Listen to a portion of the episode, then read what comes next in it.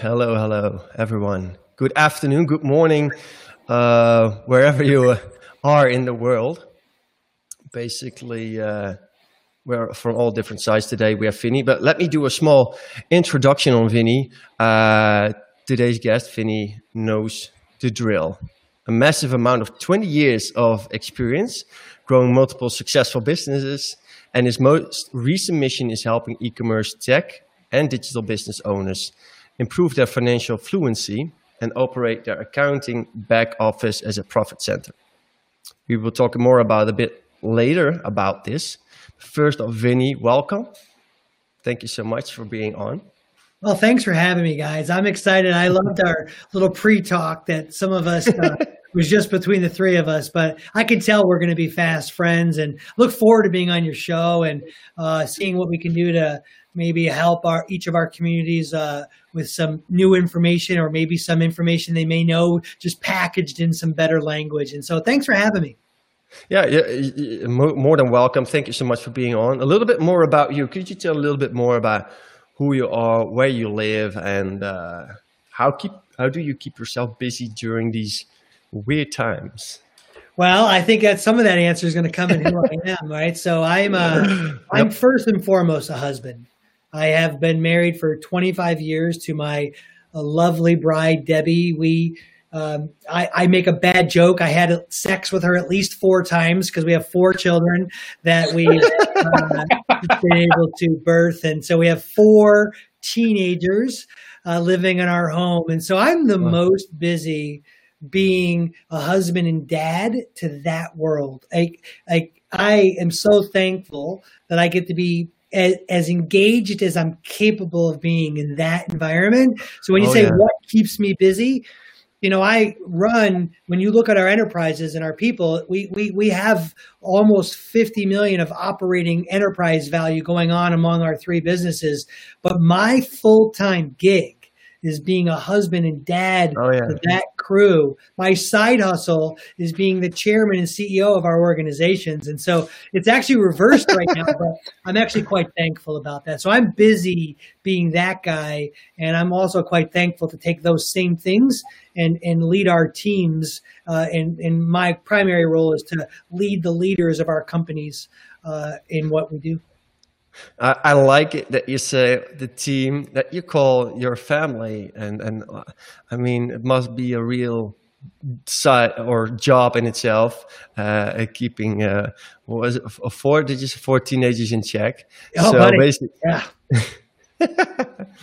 All right. Well, it's it's nice to it's fun that you that you mentioned to them as uh, as team. Um, but it is it's you know it's part of uh, a big part part of uh, daily uh, things, obviously. Yeah, we call um, them the Fisher six pack, right? So you mess, either mess with or take out a piece of the six pack, and all of a sudden we're not a six pack. And so, you know, I, I came from pretty broken circumstances. Um, yeah. My mom and dad did, did the best they could with, with what they were capable of doing, but we came from some pretty broken circumstances. And so Deb and I just set out to try to change the uh, generational behavior and cycle break things that would have happened in our past. And so, you know, I know we're making it up every day, so everyone just needs to know that, but we're doing our best. I like I like to hear that. You sound really, uh, you know, obviously in that aspect, really ambitious and really powerful. On that, uh, I can only imagine that you know the vibe that you bring to work, you also bring to home, and that influences every single one in the family. So, where are you based, actually? So we're in a little state called Ohio. And when you take that state in the United States and you boil it down, most people, especially from where, from where y'all are from, will know us as Cleveland, Ohio. And so we live in an area of Cleveland, Ohio. I'll tell you a really funny story. So I was in um, the northern part of uh, Darren's Island up in Scotland in a little kind of small uh, comedy club. And the comedian, which by the way, it was such distinct English that I could not understand the accent. So the joke for us became after a while, maybe we can understand something. But we had a blast, spent two euros. We're sitting there. Well, this one comedian says he's his whole shtick was about how Cleveland, Ohio people act. Well, out of nowhere, we just start hooting and hollering. We kind of ruined the shtick, but it was great. And so like, we're from uh, Cleveland. Nice to hear that. So um, first off, a, a, little bit more, uh, um, you know, obviously about about your company. So, and and maybe I called it financial fluence. Fluency. Yeah, that's actually a language. So what is that? Yeah, so two things. Our company provides fractional CFO and controller services where we do it on a fractional outsource basis for e-commerce, tech, and digital companies. We live in one category, so my entire team only has to speak one language. By the way, side note, disclaimer, that's the number one secret to our massive growth is standing for a particular industry and trying to be yeah. all things to everybody. I tell this to people I they ask what's our number one secret of our massive growth. I tell them that, and they're all like, "Oh, like they want it to be something else." Some special trick, but it's not. Riches lie in understanding and defining and living in your niche, not trying to be all things to everybody. But it's true. Let's, let's go back to that question you asked about like us, what we do. That's who we are, fully accountable.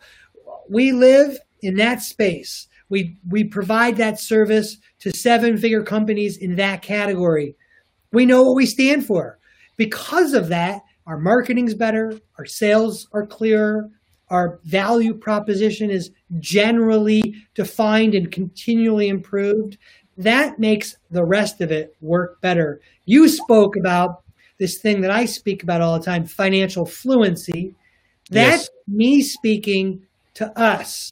Why that's important is I am actually not qualified to be a CFO, a controller, one of our data analysts. Gosh darn it, I can't even be one of our bookkeepers. Like I'm in the only position that I would hire me for in our company. I created this to solve a problem that I had yeah. in my own businesses. Yeah, because that's interesting. Financial fluency. Yeah, because that's that's what what you know uh, uh, that I I understood was like you you experienced this this this company comes from something that you experienced yourself. So, um, how how how did that happen? Could you elaborate a little bit more on that? So, how did this become what it is now, and the, the fast that it grows? Yeah, and so by the way, we love the digital community. So my team, uh, we'll we will make it live here. That we created a gift page for you guys at fullyaccountable.com forward slash brain bites but there you can oh, get wow. free things from us. And one of those free things you can get from us is one of both of my books will be there, but one of our books, CEO's Mindset. All right. And and please take advantage of it. And I double dog dare everyone to read the first chapter because it's the name of the book and it's the most important part. And I made it the most important part because studies show that people barely get through the first chapter of a book. If you could do that, I think I can help you with some of this question. And so, all right, let's let's dive deeper into that. And I think knowing my story matters as to why that part matters. Well, I was running a large health supplement company that I built. We were mm-hmm. doing almost plus minus uh, annualized revenue of about forty million dollars, and um, to, we were profiting about eight percent. Well, I thought that was great, meaning we were acquiring the customers after that thin margin. We didn't have much left, but we were growing. Well, one day I kind of woke up and it, it, hit me. And I know this might sound basic to everyone, but it, this is honestly what happened. I woke up one day and I'm like, wait a minute. It's not about the money we bring in in revenue. It's about what's left in our bank account or my pocket that matters. And all of a sudden, I'm like, Obviously. okay, what's a business like mine supposed to do in profit? Well, I found out quite quickly that an industry standard of the type of business that I was running should be about 20 to 22% in profit, not eight. And almost yeah. overnight, pretty quickly. Massive difference. My head changed. And I'm like, wait a minute. We're losing 12 to 15% of our profit with this massive leaky bucket. And all of a sudden, I started getting a better relationship to the bottom line, not just the top line. Now, listen, everybody, I am a top line freak. I serve a God of gross revenue. Everything's about gross revenue. I look at those numbers all the time. But I have to have some kind of relationship to the bottom too, or I'm just going to give it all back. And so the other book that goes along with that gift is my journey. Look at that. you prepare with everything. Boom. I wrote these both of these books are like my honest journey of the things that I would do better if I did those things again. And I just was very vulnerable about it's the bottom line. And as a leader of your business, needing a relationship to the bottom is critical in order to lead others to actually be in charge of doing those things. Well, that's what the journey was in that health company that ultimately got really profitable. We sold it. And on the other side of that, I'm like, I think we might have something here. And we started doing the work quietly. I bought a $1.99 domain name for fully accountable and started mm-hmm. doing the work. And then about six months later, some of my friends were like, you might want to open that up to the world. And in February of 15, we opened up to the world. And here we are, six years later, looking like an overnight success.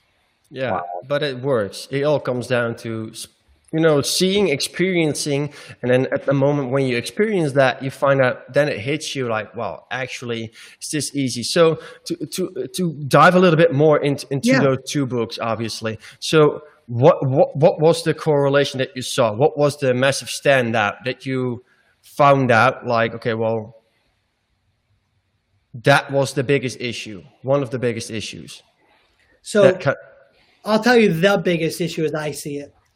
Um, first off, it's interesting to know a fact.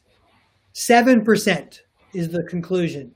The statement is how many businesses statistically have a million dollars of annualized revenue? It's 6.94% of businesses. So we get this thing in our head, this seven figure thing. Well, mm-hmm. you're privileged to get there. You're already more ahead than 93% of companies trying to get there. Now, yeah. why is that interesting? Because the habits that I developed getting us into seven figures, I've learned need to be different than the habits that take me from seven into eight figures. And this business process, this improvement to a business, the hustle that I could do by myself with a couple people to get us into seven figures is not at all what I, the things that I had to do to take a seven figure maturing company and grow it into eight figures. And I had to learn to battle the habit that got us there and the habit that was going to take us into other places. Yeah, right. So it's kind of like seeing the next step. So you can aim for the roof, but you might as well aim for the moon. And the habits that you create when you aim to the moon or far beyond that basically. So is that what you're trying to say? That that was kind of like one of the things that stood out? Instead of focusing well i mean if you want to focus on a certain amount of money seven figures no let's focus on eight figures. And no you know or is it in funny. process breakdown? So yeah, one two. I think as entrepreneurs we're guilty of like saying things like i'm going to 50x my business and i'm going to go from 5 to 50 million dollars in a year like like we talk like these big grand things. Well, what's funny, and I've had the privilege now to have four eight figure companies. So I've had mm-hmm. lots of teammates. I've exited and successfully sold one. I've tragically broken another one and wrote a book about it. I um I, it's a journey. And one of the things that's interesting is this category of early stage. You can speak about large growth, large scale, because your first move is to have a converting offer that people will buy. So you try very aggressive things to get there. Well, the reality is, once you have an established offer that's working, you're probably in that category where you're either advancing to or you meet the seven figure marketplace where you're established. Well, at that point, all of my shoot from the dark, like wild, crazy things need to switch to people and process. And if I don't have good people growing outside of my shadow and building process and structure to that and improving as a leader of others, then I still have this kind of early stage mindset of the business. And ultimately, I'm just going to keep uh. breaking that thing. That's what I'm talking about. So, is it more in terms of like, okay, well, if I understand correctly, is it more in terms of automation?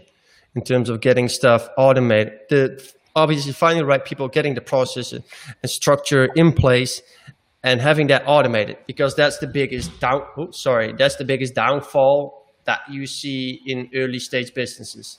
That um, that there's more to get there, or did I understood that wrong? No, hey, by Marcel, I love the idea of, of process improvement, some automation. There's areas where automation comes too early before you prove that that's what you should automate.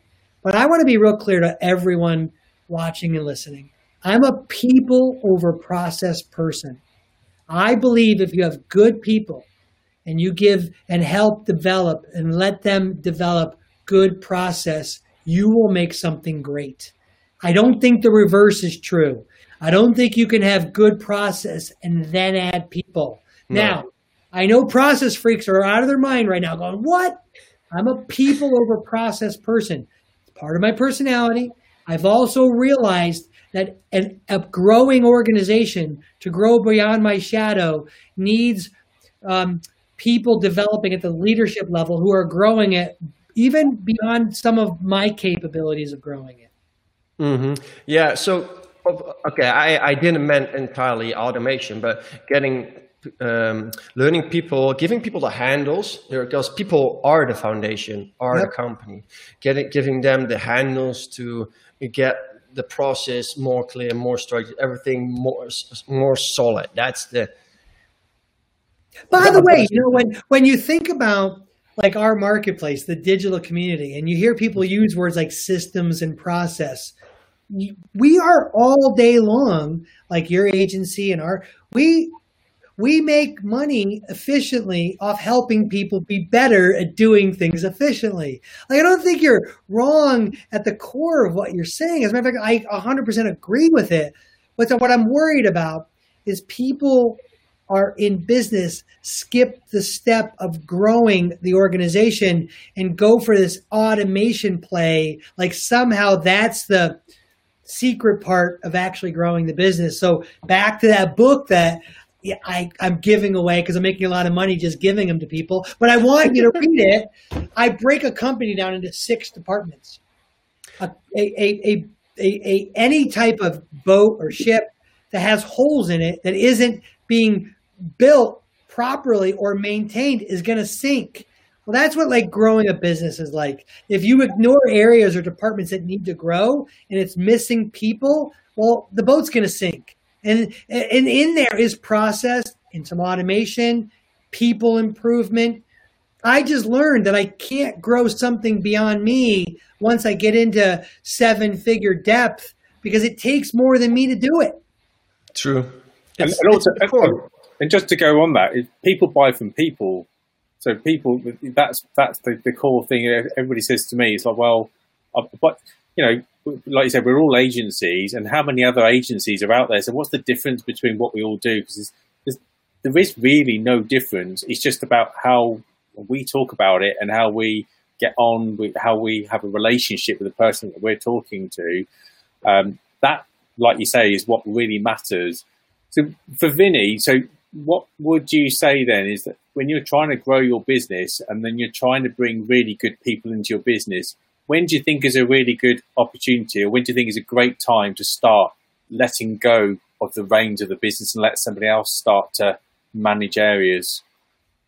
Yeah, so I actually go into this idea of roles and development and adding people quite extensively in my book, and and I want to not make you read it by the answer here. And I, I here's what I do. I I believe I believe I'm capable of serving in multiple roles in my company. I really do.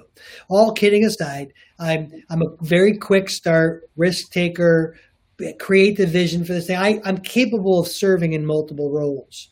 At some point, for an organization to have growth and beyond you just being a solopreneur, there's things that you're going to be unable to do for your business.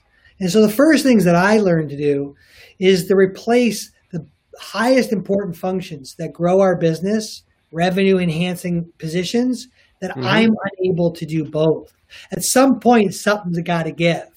And so I then go find someone bright and competent to fill in uh, affiliate sales. If we were going to have a product, and I would always be a re- when you're a revenue growth company, and if I'm the chief revenue officer, I'm always filling revenue positions. It's just the nature of where I would be. If I'm an engineer, I'm a little more process driven. I'm probably filling in my back office stuff first. But I look at the, for me, I look at the tension points that are holding back growth and revenue, and I fill those positions. And I have to accept that the profit margin of that company is going to go down. A company is never going to be more profitable than when it's just you selling your thing. When you start adding people, you add complexities and you you got to take some risk. But I look at it as roles. I don't just hire good people. There's got to be a clear role that I can take a good person and stick them in that the company needs, that it's the highest and best use at that moment. So I break it down to a triangle. I think about managers, I think about technicians, and I think about visionary strategy people. I am quite confident that I can serve well in strategy and vision. I'm also quite confident that I'm awful at management, that I don't want that. I'll do it, but I don't want to do it past a certain point. I get it to a point where I, I believe we're done and I don't want to touch it again.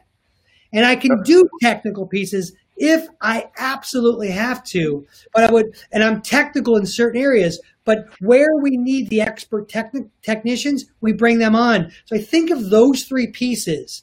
And that's what would lead me to always making sure I have those three buckets filled. And as you expand, you just expand which bucket needs more attention. Do you need another technician? Do you need another manager? Or do you need someone in executive visionary leadership?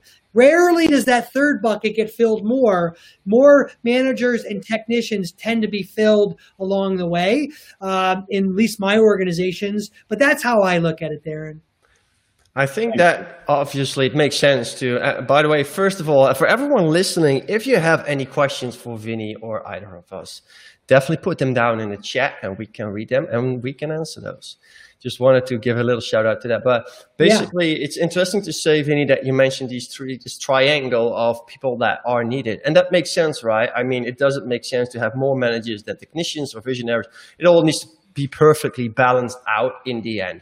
And um, I mean, it's funny to, to talk about this right now because I'm in the process of expanding actually with my company and it comes down to the same thing. And sometimes there are, you know, certain roles to be filled that doesn't necessarily bring in any money. So it's kind of like everybody, you know, you need to hire the persons. You shouldn't hire too fast. You should hire the people that you actually need to cover certain processes. And sometimes you need to let go of the handles, like, you know, Darren talked about. Sometimes you need to let go and just trust the people on the other side, you know, otherwise there's no growth. And that margin, that, you know, that, um, the profit margin, that's something that grows. When you hire someone that doesn't necessarily make money directly back, then it goes down. But that's the whole balancing it out and finding it out. And that's risk. Risk is just involved. Risk is just a big part of it, you know. I, I mean, I'm just in this, you are a very experienced guy, and I'm just in the process of starting out with all of this, you know. But uh, would you say that, you know, it will always be, uh, it always will feel risky and you will always be a little bit insecure? Or is that something that you think that you develop over time that totally faded away. You're not insecure anymore. It's kind of like boom, boom, boom, all automatic. Or I am. I can promise you that I'm the most risk tolerant person you know. And ironically, right. I'm a trained lawyer, which doesn't correlate to someone willing to take risk. I just am a highly risk tolerant person. I'll jump off a cliff halfway down, I might consider whether or not I packed a parachute. Now, getting all that aside, leading from the front, being in charge, having to have the burden of making decision, yeah. it it doesn't get less lonely. I just have had enough at bats where some wisdom kicks in.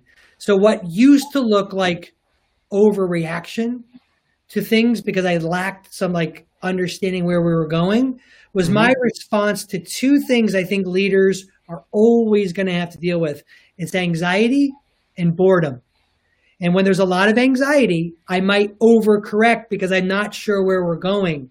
Just like boredom, if the business is running well and I don't feel like I'm a I'm bored, That doesn't mean I suddenly go create another company and overcorrect my behavior. Those are very dangerous feelings that I have not seen leave at any level of my success. So, what I would say, it's the same. It's my ability to address both of those conditions that has improved or some days improves but other days maybe not but leading from the front buddy uh, i think by definition uh, has um, it's a it's a room for one.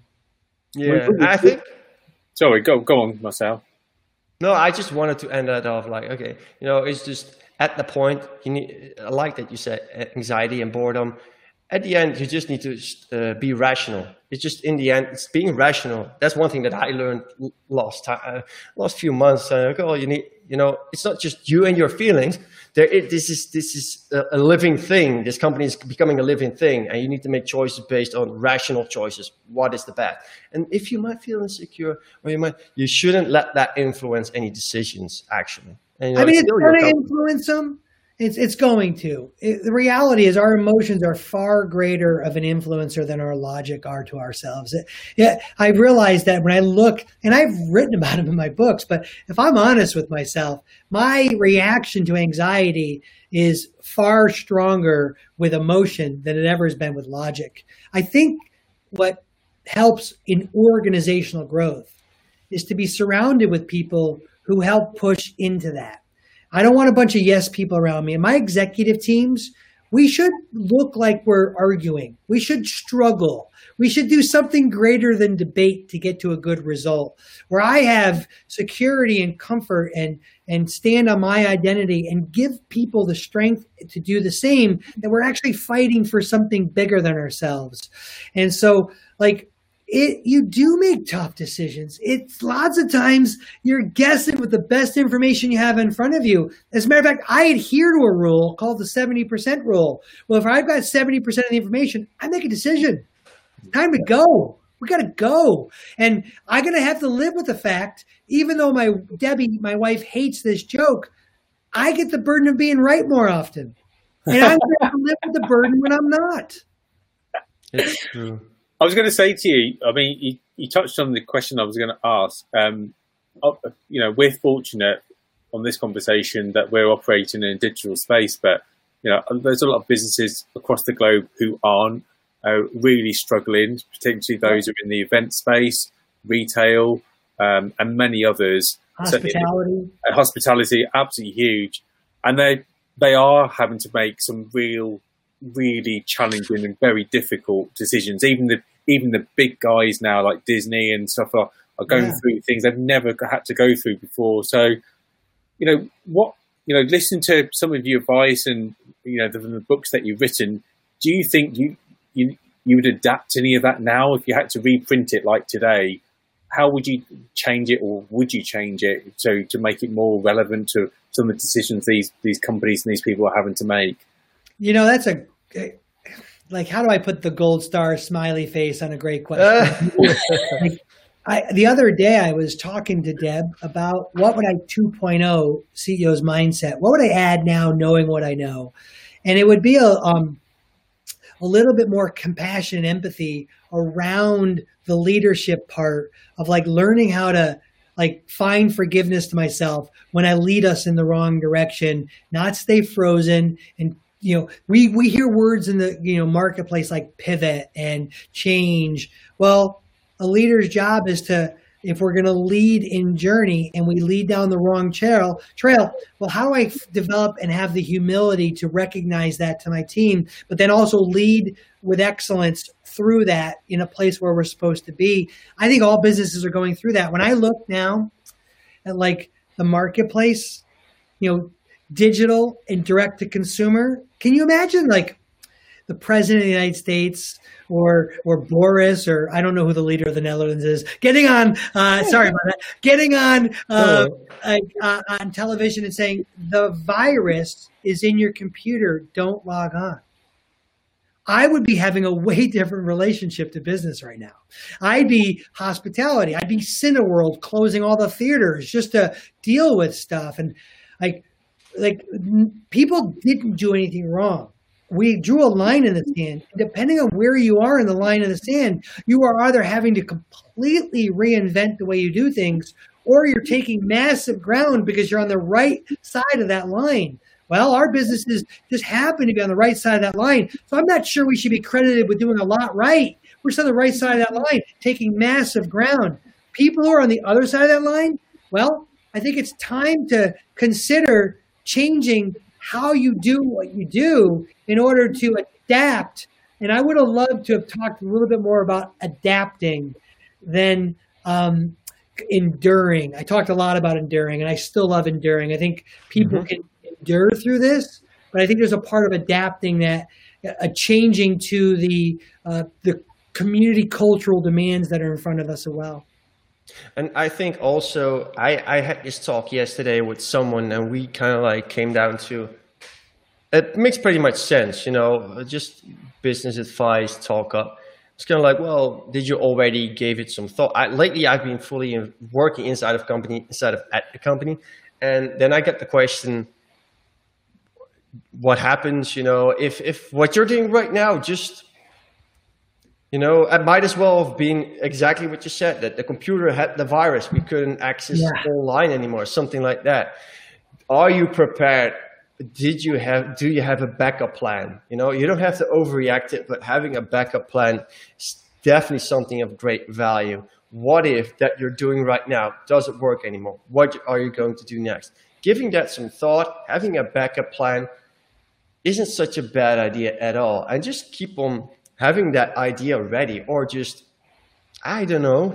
I think so i'm, an, I'm, an, I'm an ideation guy marcel. Like I, I i have to live. I had a couple while we're talking. I have to like live in this book and write down my ideas. Yeah. i'm actually funny. When i look back at my career i guess the old guy here talking when i look back at my career i've actually never really personally resonated with backup plan. I'm all in plan. And what I've actually learned is what can I do to diversify some of my risk in my all in? Because I actually, hmm. I'm always worried. Like, I think of like in the pastoral world, when a young person wants to be a pastor, the dad's like, What's your backup plan? Well, we never say to lawyers or engineers, What's your backup plan? Like, you're going to go be a lawyer. If the hmm. market conditions are such like, let's be honest. Fat, go back to November of 19 and let's speak to all of our friends. They would have bet on local retail before us in digital. They yeah. would have said, We're going to have a global blackout of the internet. Aren't you afraid of closing? You can't do business because of a global blackout. That would have what most common parlance would have said. Like, we weren't expecting to shut down local. It's never nope. something we've ever done. So why would we have a cadence for it? So why would we ask a movie theater owner to have a backup plan to uh, yeah. It was at its number one peak in November of 19. Cineworld was crushing it in like sales. And all of a sudden, gone. What I say is, what did I do along the way to take some risk off the table and diversify as I've accumulated? That's a kind yeah. of I'm either in the I need to build up accumulation or I'm preserving a little of my accumulation. And I'd be guilty of being all in, pot committed, and I was not pull some out. That's probably something to speak to it's Aaron, true. I like to have spoken about de-risk a little bit along the way so that a global pandemic doesn't completely take somebody out. But reality is most businesses are two or three weeks of expenses away from closing anyway. It's just the reality of the numbers. And so, oh, yeah. what were they going to do to backup plan? Backup plan, the backup plan? They don't even have a backup plan. So, how do they That's have a backup plan? they barely have the plan they have, not, not let alone I having like a backup plan. Do, do, I like that. What, do, do you think we're in a, a blockbuster Netflix moment for like retail? So, like, this is now going to be, this is just the end and there's going to be a brand new chapter going to start, and we just don't quite know this yet. Funny thing is, like, we're probably more in a um, Netflix movie theater moment because Blockbuster knew they just thought and bet wrong that digital wasn't going to win. Yeah. They had a long, slow fade to their death. Right now, we're like, wait a minute, at home, Netflix, live streaming, in person. What's the what's going to come out of this season of our life? What behavior has changed? And if you listen to most pundits, we were heading here. 2030, we were going to be in some version of this. We've accelerated the first four or five years of this behavior. Now, society doesn't normally move that fast. So we've disrupted it. So, what sectors need to change? And I think we're in that version of it. Like, now we're like, oh crap, this has been put on us. Now what are we going to do? And that's just not normally a society. We move a lot slower it's than what, true. what society it, did to us. And so it's weird. We're living in 2023, 2024 behavioral things that should have been going on. It just got fast forwarded three and four years on us. So that causes a lot of breakage. And now we're going to have to work through the next couple of years of that breakage, probably figuring out the hybrid of streaming versus live and what new version that looks like. Great answer. Thank you. I like that. Yeah, yeah. definitely 100% true that we fast forwarded by a couple of years. That's one thing that's for sure. Yeah. And it's true. Just looking at people's behavior, you know, it's a big strength if you can really catch people's behavior and where it's going. And now we, you know, all of the sudden we fast forwarded is looking at what's happening now and then looking at what's going to happen you know what you know you can only make assumptions and obviously you know you cannot bet on all of the things. So that i 100% agree with that. You know you do need to focus and you cannot be worried about you know i have to maintain this but also this then you get diverted and that's the big downfall of people running in businesses as well just wanting to do everything at the same time. So talking about hybrid obviously yeah. Uh, what do you feel about the current situation? People at home. Well, for us, you know, just as a perfect example. Like yeah. we built a hybrid model right from the beginning, and we have people who work in our corporate office. There's 20-ish or so, almost 30, and then two thirds of our organization work from home, and we call them homies. We've been doing that since the beginning, and it's kind of a cultural thing for us. So when we had to go home and close the office for a period of time, we uh okay. we didn't really miss a beat. But what's interesting is studying some behavioral stuff. And that's my job. Look a little bit ahead, understand what's going on. What here's some f- interesting things. Our number one objection at let's just pick on fully accountable of the three companies that are under my portfolio. At fully accountable, our number one objection to outsource fractional was wanting that person in the office.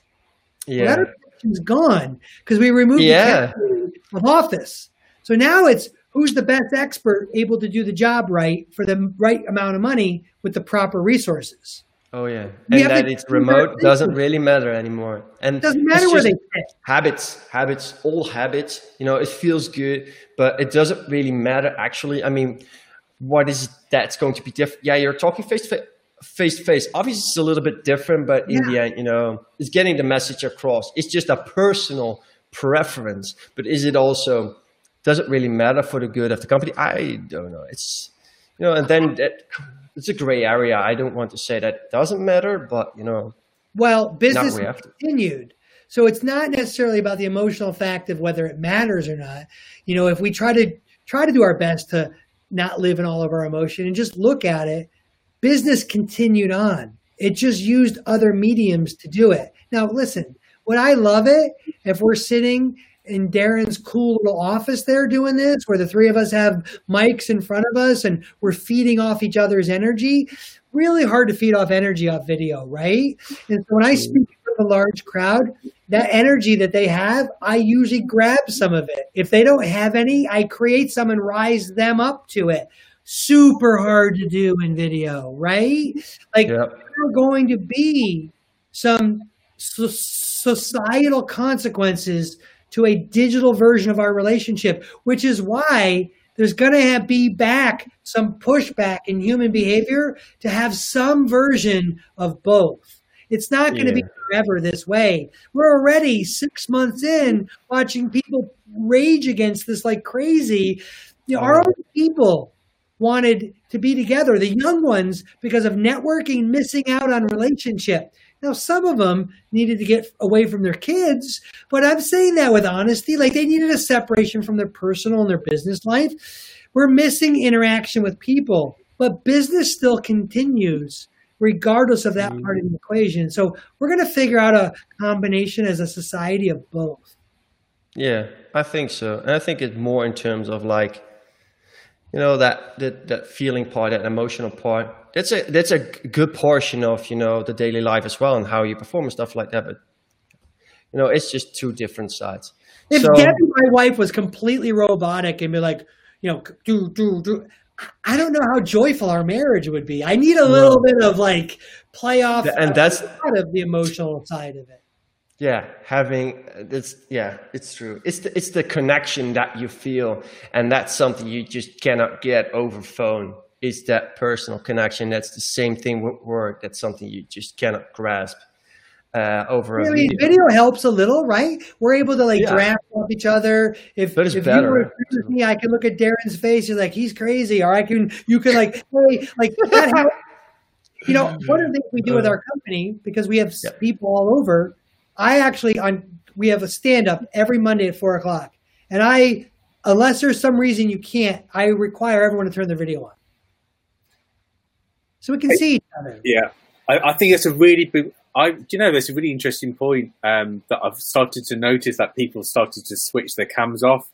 And I, I think just like, why? You're still like, you should be still part of that conversation. You switched on, you've turned up, you should be there. You wouldn't be in a real life meeting just like head down, like you're looking at your mobile and doing some other work. That's so, what I think. That's the idea that I get when I'm in a meeting with someone. That person doesn't turn his video on. I'm like, well, I, yeah, is I he even listening? Is he doing something else? Is he might as well doing something, you know?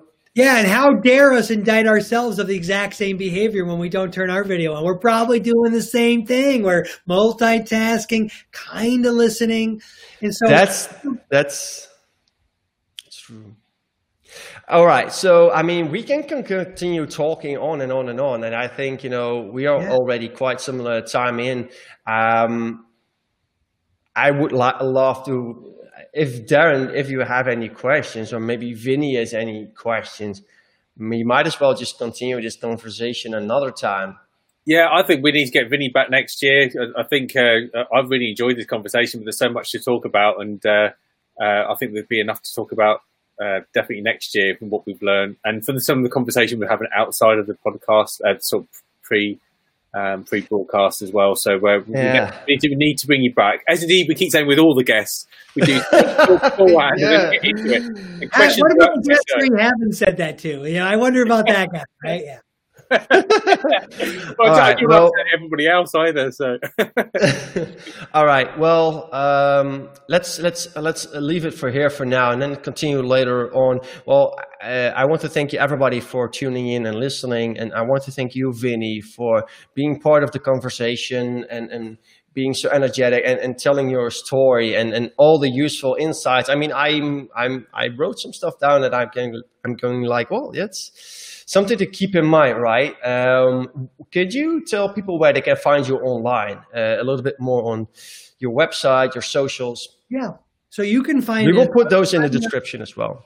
Our primary company, Fully Accountable, at fullyaccountable.com. We're very accessible. We only work with e-commerce, digital, and tech companies that do a million dollars or plus in annualized revenue. That's who we work with. But we actually mm-hmm. care about the, Vinny. I'm going. Okay.